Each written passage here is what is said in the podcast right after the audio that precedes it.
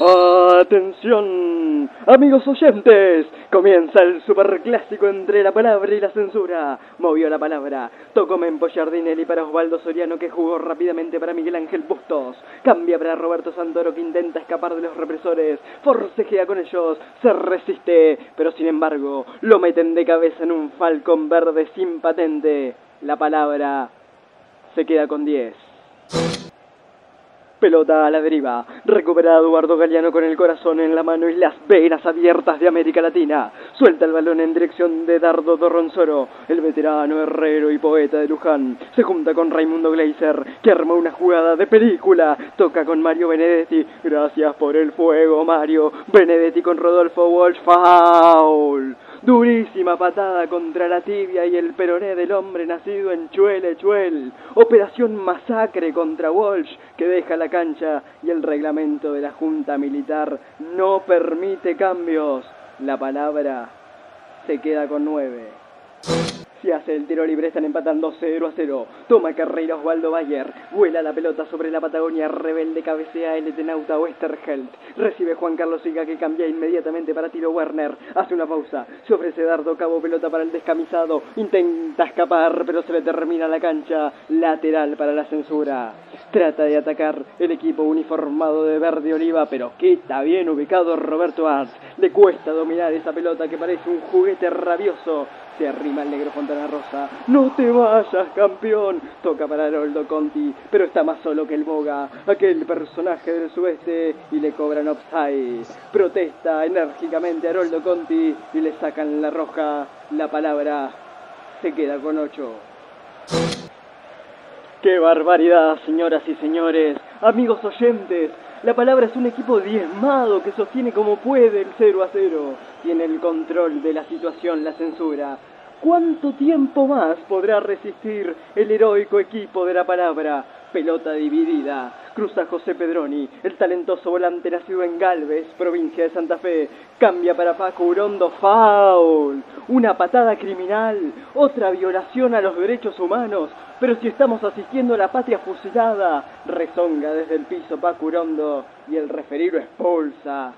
La palabra se queda con siete.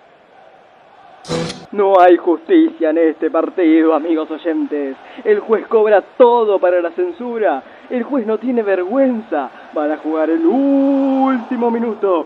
0 a 0. Con 7 jugadores la palabra. Hay que recuperar este balón. Aparece de su exilio Juan Gelman, el delantero de Villa Crespo. Metió el pase para Raúl González Uñón. Enganchó, escapó, enfrentó al arquero. Peligro de gol, Muñoz, peligro de gol. Lo dejó espatarrado, sembrado. Devolvió para Gelman, tiró. Gol, gol, gol, gol. ¡Gol!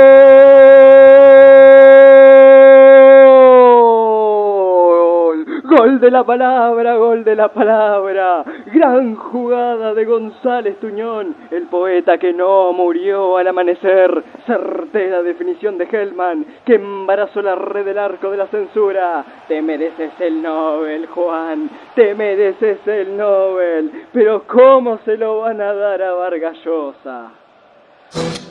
No se termina más el partido. El juez marcó 10 minutos de tiempo extra. Con 7 aguanta la palabra. Se anima a cantar el pueblo desde las tribunas. Escuchen. Se va a acabar. Se va a acabar. La dictadura militar. Se va a acabar. Se va a acabar. La dictadura militar.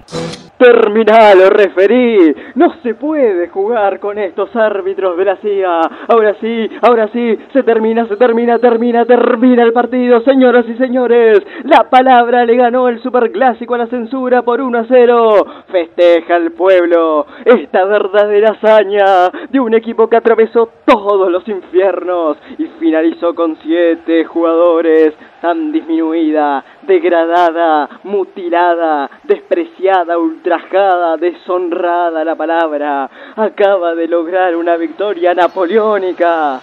La palabra uno, la censura cero, y escuchen la tribuna. Hijos nuestros, hijos nuestros, hijos nuestros, hijos nuestros, hijos nuestros, hijos nuestros.